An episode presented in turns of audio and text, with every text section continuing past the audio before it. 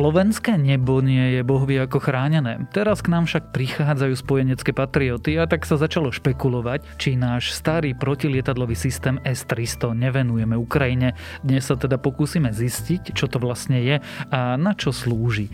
Je útorok 22. marca, meniny majú Benediktovie a Beňadikovia a dnes by malo byť pekne, jasno a teplo skrátka dorazila jar a to taká lepšia, keďže denné maxima by sa mali pohybovať medzi 15 až 21 stupňami. Počúvate Dobré ráno, denný podcast denníka Sme s Tomášom Prokopčákom. Nie je na čo čakať. Príďte si do Fordu pre vaše nové SUV ešte dnes. Populárne SUV modely Ford Puma, Kuga a EcoSport, s ktorými zdoláte hory aj mesto, sú teraz okamžite dostupné v širokej škále výbav. Navyše aj s možnosťou predlženej záruky a gratis servisu na 5 rokov alebo až do 120 tisíc kilometrov. Pre viac informácií a ponuku i hneď dostupných vozidiel navštívte Ford SK alebo vášho predajcu značky Ford. A teraz už krátky prehľad správ. Štefan Ak, spolupracovník Mariana Kočnera z kauzy falšovania zmeniek, dostal trest 13 rokov. Neodvolal sa totiž voči staršiemu rozhodnutiu špecializovaného trestného súdu, takže rozsudok je už právoplatný. Podľa denníka N sa neodvolal ani úrad špeciálnej prokuratúry. Národný bezpečnostný úrad zablokoval ďalší dezinformačný web, tentokrát Infovojnu. Tá sa pokúšala vyhnúť takémuto kroku presunom domény na Belize. Minister obrany Jaroslav Naď zároveň potvrdil, že podal žalobu na Ľuboša Blahu. Náď žiada aj náhrady nemajetkovej újmy vo výške 100 tisíc eur. Túto sumu chce venovať obetiam ruskej vojenskej agresie na Ukrajine. Číne sa zrútilo lietadlo so 132 ľuďmi na palube. Nehodu zrejme nik neprežil. Správu potvrdili čínske úrady. Lietadlo China Eastern Airlines letelo z mesta Kunming do mesta Guangzhou na východnom pobreží krajiny. Stroj sa zrútil krátko pred cieľom v hornatej oblasti. Homeopatické štúdie sú plné chýb a rôznych etických zlíhaní pri vykonávaní klinických výskumov. Ukazuje to nová metaanalýza, ktorá sa pozrela na vedecké praktiky pri skúmaní homeopatie. Problémom sú skresľovanie výsledkov, nízka transparentnosť a ochota verejne výskumy registrovať, ale aj mizerné vedecké postupy. A mojou dobrou správou na záver je, že no, ak si nájdete čas, várte doma. Nový výskum totiž naznačuje, že ak varíte a začnete si vo várení následne aj veriť, má to nielen dopad na vaše stravovacie návyky, ale zlepšuje to aj vaše zdravie, fyzické aj mentálne. Ak vás správy zaujali, viac ich nájdete na webe Denníka Sme alebo v aplikácii Denníka Sme.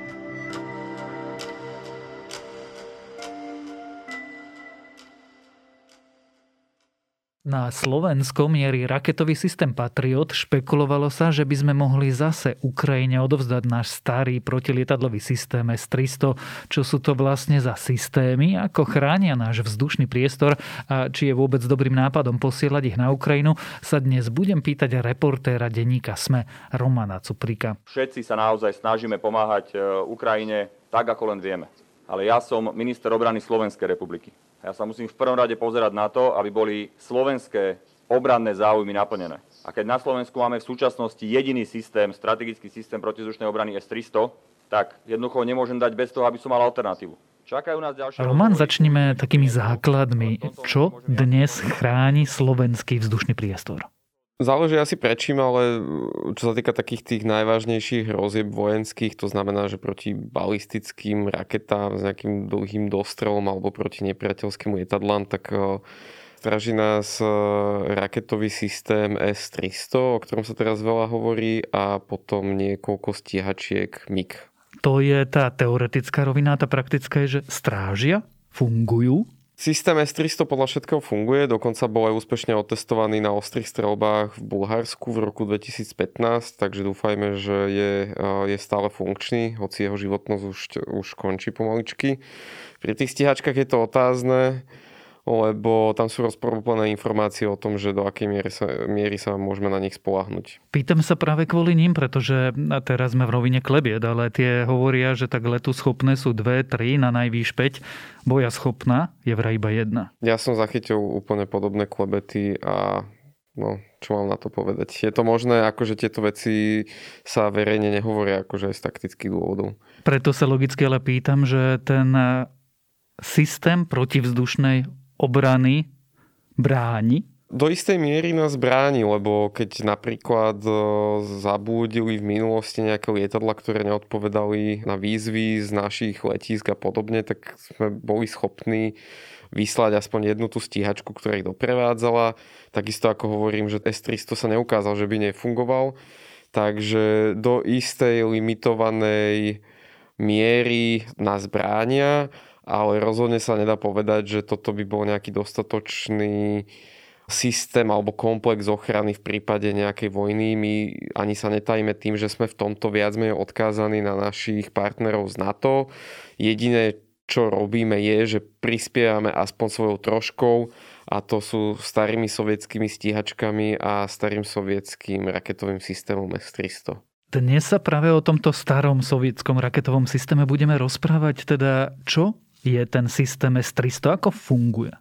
Jeho úlohou je brániť nejaký takticky dôležitý bod, napríklad nejaké mesto, alebo letisko, alebo vojenskú základňu, čokoľvek, proti prichádzajúcim lietadlám, dronom, raketám a tak ďalej a tak ďalej. Mal by byť všestranný a odpovedať na viaceré problémy alebo hrozby, ktoré prichádzajú nie je to ale tak, ako si to možno ľudia predstavujú, že je to jeden systém, ktorý sa rozloží v strede Slovenska a vie pokryť celé územie.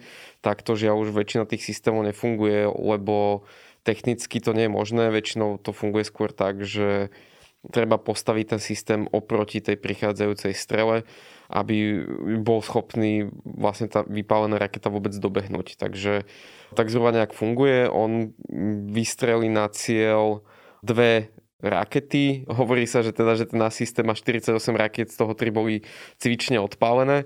Teda on vystrelí na cieľ dve rakety v nejakom časom súslede po sebe. Oni tesne predtým, než do toho cieľa narazia, tak explodujú ešte vo vzduchu, čiže ten cieľ zasiahne asi 16 tisíc malých úlomkov. Čiže je to niečo podobné, ako keď e, brokovnicou sa strieľa na tie hlinené disky, aby proste bola istota, že to naozaj ten cieľ trafia a zničia ho. Ty tiež používaš a ja používam označenie systém. Ono to nie je tak, že to je jedna vec. Áno, preto sa to volá systém, lebo to nie je jedno vozidlo s rampami, ktoré odpalujú tie rakety. Systém sa to volá kvôli tomu, že na to, aby e, si úspešne zasiahol cieľ, tak potrebuješ mať nejaký obslužný personál a obslužné vozidlá. Najmenej, čo tam treba je, že aby k tomu vozidlu boli minimálne dva radary, čo sa týka systému S-300. Jeden je e, radar, ktorý na dlhú vzdialenosť vie zamerať nejakú hrozbu, povedzme, že prichádzajúcu balistickú raketu s dlhým dostrelom. A potom je krátky navádzajúci radar, ktorý smeruje tú raketu na, do úspešné zasiahnutie cieľa musí tam byť teda nejaké veliteľské vozidlo, kde, e, ktoré to celé akože kooperuje vozidlo s muníciou, vozidlo s takým žeriavom, ktorý nakladá e, alebo nabíja to auto, keď to takto nazveme. Potom je tam ďalšie vozidlo s náhradnými dielmi, proste servisné vozidlo, prípadne aj vozidlo, ktoré sa stará o nejaké potreby tých, toho obsluhujúceho personálu s potravinami a tak ďalej a tak ďalej. Čiže to môže byť akože celkom solidná skupina takýchto vozidiel personálu, je to niekoľko desiatok, e, jedna batéria môže mať kľudne aj do 100 ľudí. A my máme týchto systémov koľko? My máme jednu batériu. A to a, stačí? A tá sa môže... Tak, takto, akože jedna batéria môže pozostávať, čo som počul, od 3 do 6 tých odpalovacích ramp a o nich sa starajú potom od, ja neviem, 50 do 100 ľudí. A či to stačí? No, no, stačí to na to, aby to ochránilo nejaké Bratislavu napríklad. Hej, asi tak si to môžeme predstaviť. Ale nevieme tým pokryť celé územie Slovenska, lebo na to ten e, systém ani nebol stavaný. On je, on je robený na to, aby vedel aj vysoko sofistikované rakety zachytiť, s tým, že zhruba vieme odhadnúť smer, odkiaľ prichádza, kam, na čo budú cieliť. Takže vieme si ním chrániť naše nejaké najdôležitejšie objekty, ale to je všetko. Keď hovoríš, že vie zachytiť vysoko sofistikované rakety, keby došlo k odpaleniu jadrových striel, tak nás ubráni? No ono je to tak, že tie systémy, ako všetko, sa nejakom čase vyvíja. Ten náš systém už nie je najnovší, takže on má úspešnú históriu zásahov v rôznych vojnách z minulosti a vieme, že je účinný. Ale nevieme, ako by bol účinný proti tým úplne najmodernejším raketám, pravdepodobne by asi účinný nebol. To je náš odhad vzhľadom na to, že on má istý vek a samozrejme, že aj tie útočné rakety sa vyvíjajú a rátajú s tým, že nepriateľ bude mať nejaký obranný systém. Takže či by zachytil prichádzajúcu e, jadrovú e, raketu s jadrovou hlavicou, no podľa toho, že aká by to raketa bola. Pýtam sa aj preto, pretože samotní Rusi momentálne aj e, v Kaliningrade nasadzujú systémy S-400. Tie sú asi modernejšie, nie? Áno, to ako hovorím, že všetko sa vyvíja a všetky tieto raketové systémy tvoria akúsi rodinu, alebo majú nejaký rodostrom, alebo ako to nazvať. A oni robia sa v rôznych verziách, neustále sú modernizované, povedzme každých 5-10 rokov sa modernizujú. Napríklad, čo som si pozeral, oni musia sa vysporiadať aj s rušičkami, čiže vždy novší a novší systém ráta aj s tým, že niečo môže tú prichádzajúcu raketu chrániť alebo nejak rušiť tie systémy toho obranného zariadenia. Takisto sa vylepšujú tie rakety, lebo sa napríklad ukázalo, že nevedia úplne účinne zostreliť hocičo, tak potrebovali dorobiť tú hlavicu tak, aby mala povedzme väčší rozptyl tých, tých fragmentov a tak ďalej a tak ďalej. Čiže všetko sa v armáde vyvíja. Ten náš systém nie je to najmodernejšie, čo, čo z tejto rodiny S sa vyrobilo. Prečo sme sa začali vôbec rozprávať o tom, že by sme e, celú túto batériu darovali Ukrajine? Ukrajina začala prosiť západné štáty o výraznejšiu vojenskú pomoc. Oni sú samozrejme vďační aj za tie ručné raketové zbranie, ktorým dávame, napríklad protitankové peste, ale aj rakety, ktoré sú schopné zostraviť vrtulníky a podobne. Oni by ale potrebovali vzhľadom na to, že potrebujú chrániť svoje nebo, o ktoré stále sa vedie veľmi dôležitá bitka, že kto bude teda ovládať to ukrajinské nebo, tak oni by potrebovali čo najviac týchto systémov na to, aby vedeli jednak zostreliť prichádzajúce ruské stíhačky, ktoré im bombardujú mesta a takisto rakety, ktoré im bombardujú či už mesta alebo rôzne vojenské ciele. Takže pre nich by to bola veľká pomoc. Z našeho pohľadu sa to tiež javí do istej miery ako výhodná vec, pretože my, ak by sme sa zbavili tohto systému, tak nás naopak príde namiesto neho chrániť americký patriot, kým my si pravdepodobne nenakúpime niečo lepšie, novšie, keďže ten systém S-300 tým, aký je zastaraný, vedia sa o ňo starať len ruskí technici, ktorí vzhľadom na to, aká je situácia, tak si ich nechceme úplne púšťať k našim zbraniam alebo k našim vojenským základňam tak je to celé také veľmi problematické. Čiže z oboch strán sa to javí ako výhodná situácia, pokiaľ my budeme chránení niečím iným ako tou S-300, lebo bez nej naozaj, že nemáme veľmi čím zachytávať nepriateľské rakety.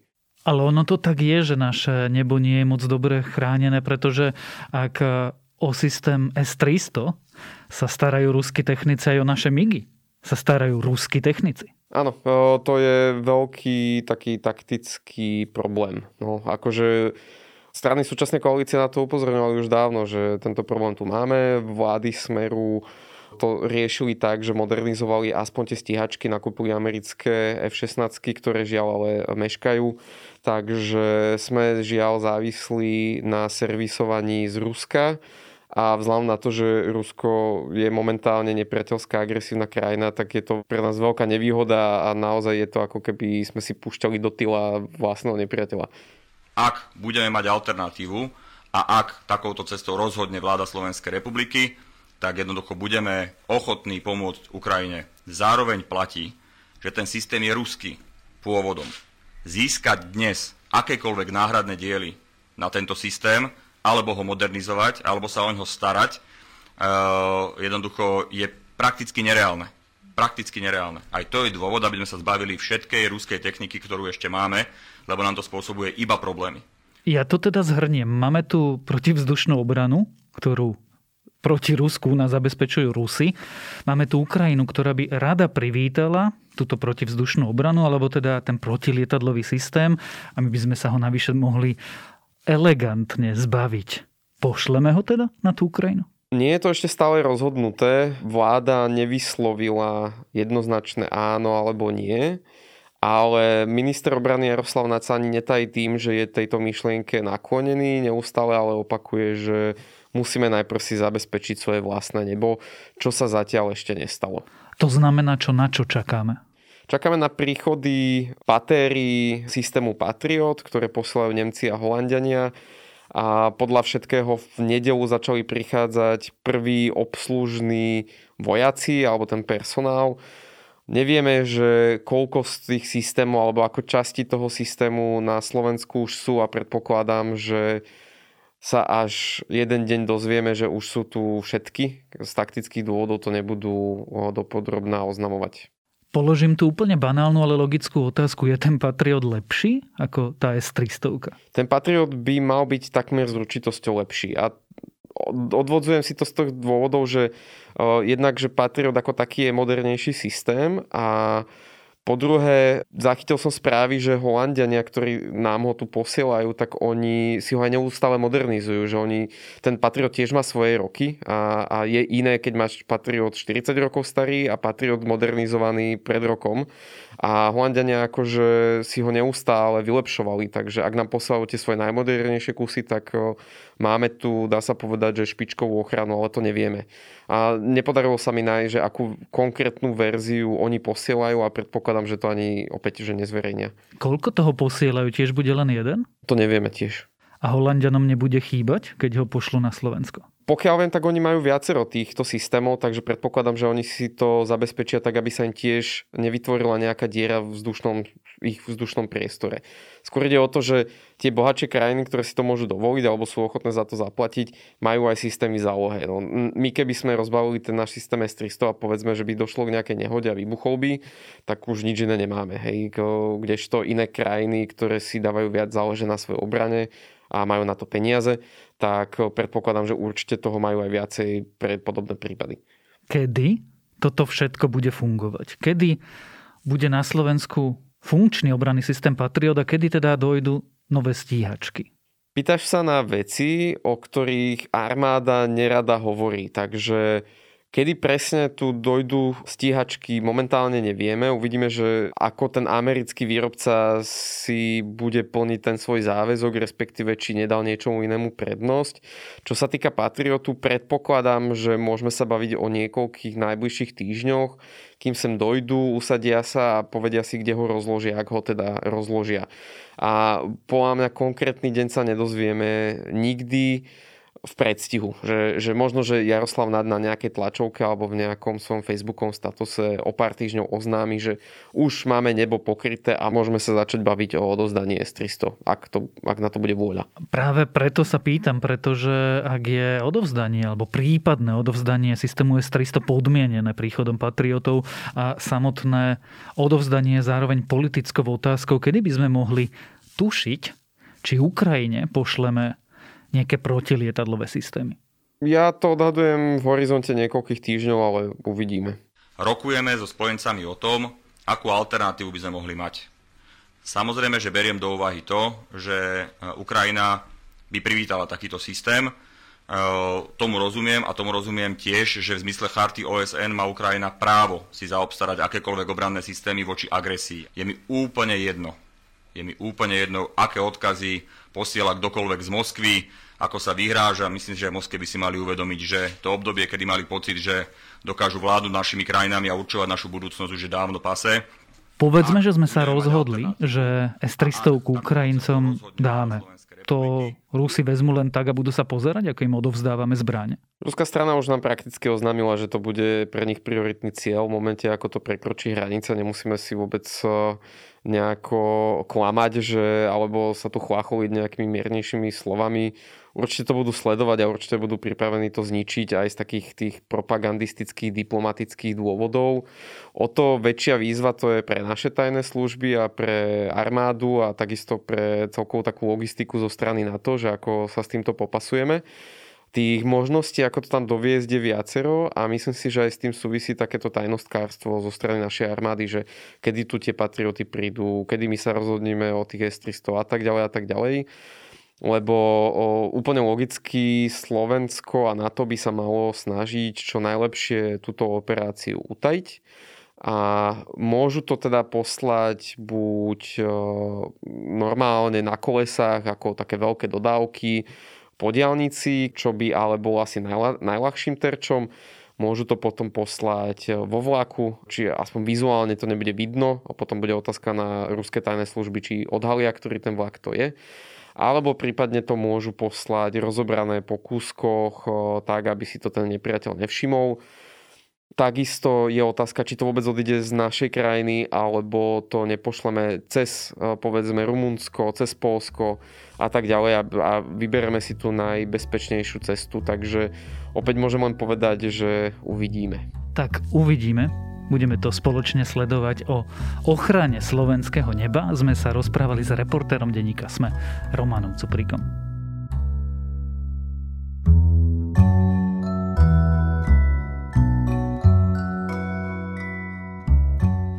Moje dnešné odporúčanie je knižné, tentokrát v češtine.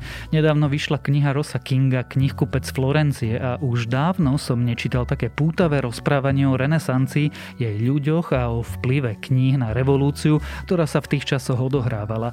Renesancia totiž neboli len sochy, obrazy a fresky, ale najmä nový prístup k učenosti, k postaveniu a vnímaniu človeka a k jeho morálke i miestu vo svete. Ak vás tieto časy zaujímajú, knihu si prečítajte. A to je na dnes všetko. Dávajte na seba pozor. Počúvali ste Dobré ráno, denný podcast denníka Sme s Tomášom Prokopčákom. Pripomínam, že dnes vychádzajú aj podcasty Všesvet o Libanone a pravidelná dávka, ktorá predstaví rady britského spisovateľa C.S. Lewisa o tom, ako žiť v čase vojny. A ak vás zaujíma energetická bezpečnosť Slovenska, špeciálne teraz v týchto časoch vojny, odporúčam diskusiu Zelená vízia pre Slovensko od našich kolegov zo SME konferencie. Odohrá sa v stredu o 5. podvečer a sledovať ju môžete na webe alebo naživo v HubHub Nivy Tower v Bratislave.